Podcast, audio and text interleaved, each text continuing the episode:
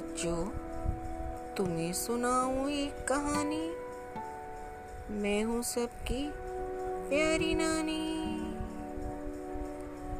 Story time बच्चों, जल्दी जल्दी आओ। आज मैं आपको सुनाऊँगी दो भाइयों की कहानी। एक गाँव में दो भाई अपने पिता के साथ रहते थे। उनके पिताजी खेती बाड़ी का काम करते थे। एक दिन अचानक उनकी तबीयत खराब हो गई। दोनों भाई मिलकर अपने पिताजी को अस्पताल लेकर गए। वहाँ उन्होंने उनको डॉक्टर को दिखाया। डॉक्टर ने कहा कि इनको अस्पताल में दाखिल करा दो। इनकी तबीयत ज़्यादा ही खराब है। दोनों भाई अपने पिता की बहुत सेवा की, लेकिन उनके पिताजी बहुत बूढ़े और बीमार थे। अस्पताल में कुछ दिन रहने के बाद भी उनकी तबीयत ठीक नहीं हुई और एक दिन अचानक वो भगवान के पास चले गए। दोनों भाइयों को बहुत दुख हुआ। बहुत रोए। दोनों इतने उदास रहने लगे कि उन, अब उनका क्या होगा? वो अपने पिताजी के बिना अकेले कैसे रहेंगे? लेकिन उनके आस पड़ोस वालों ने समझाया कि बच्चों, अब आप अपना ध्यान खुद रखो, अपने पिताजी की खेती बाड़ी का ध्यान रखो। अपने परिवार का ध्यान रखो। धीरे धीरे समय गुजरता गया और दोनों बच्चे अपने काम में लग गए। कुछ दिनों बाद उनकी फ़सल तैयार हो गई और उन्होंने फ़सल को काट के खेतों में रख दिया। एक दिन बड़े भाई ने छोटे भाई से कहा, भैया, आज मुझे कुछ काम है तो आज रात को फ़सल की रखवाली के लिए तुम खेत में रुक जाना।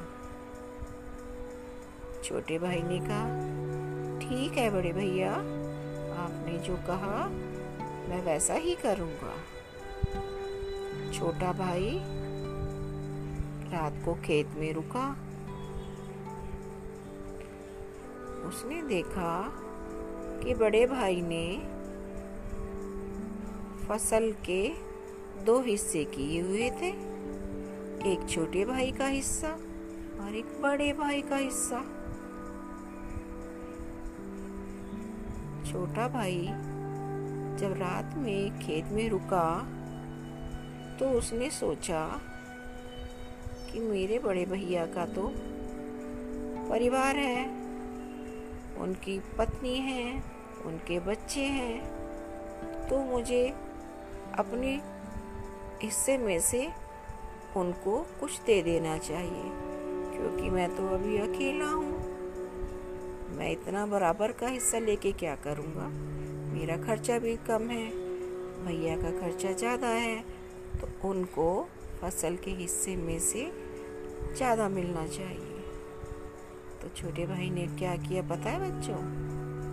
अपनी फ़सल का थोड़ा सा हिस्सा अपने बड़े भाई के हिस्से में मिला दिया कि बड़े भैया इसको बेचकर ज़्यादा पैसे कमाएँगे और अपना जीवन अच्छे से गुजारेंगे। और ऐसे करके वो सो गया। अगले दिन सुबह उठ के वो अपने घर को गया। अगली रात को बड़े भैया की बारी थी। वो खेत में रुके। उन्होंने सोचा कि मेरा भाई छोटा है, अकेला है।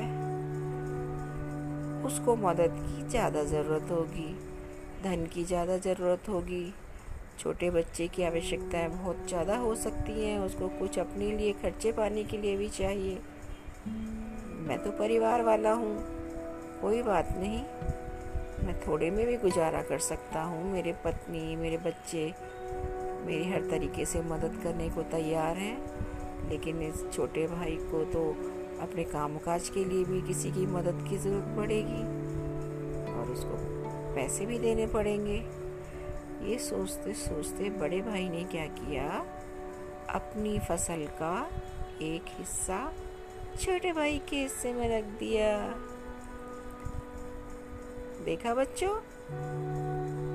छोटा भाई बड़े भाई के लिए सोच रहा था और बड़ा भाई छोटे भाई के लिए। देखा आपने? फ़सल उतनी की उतनी ही रही जितना दोनों के हिस्से में आई थी। लेकिन अपने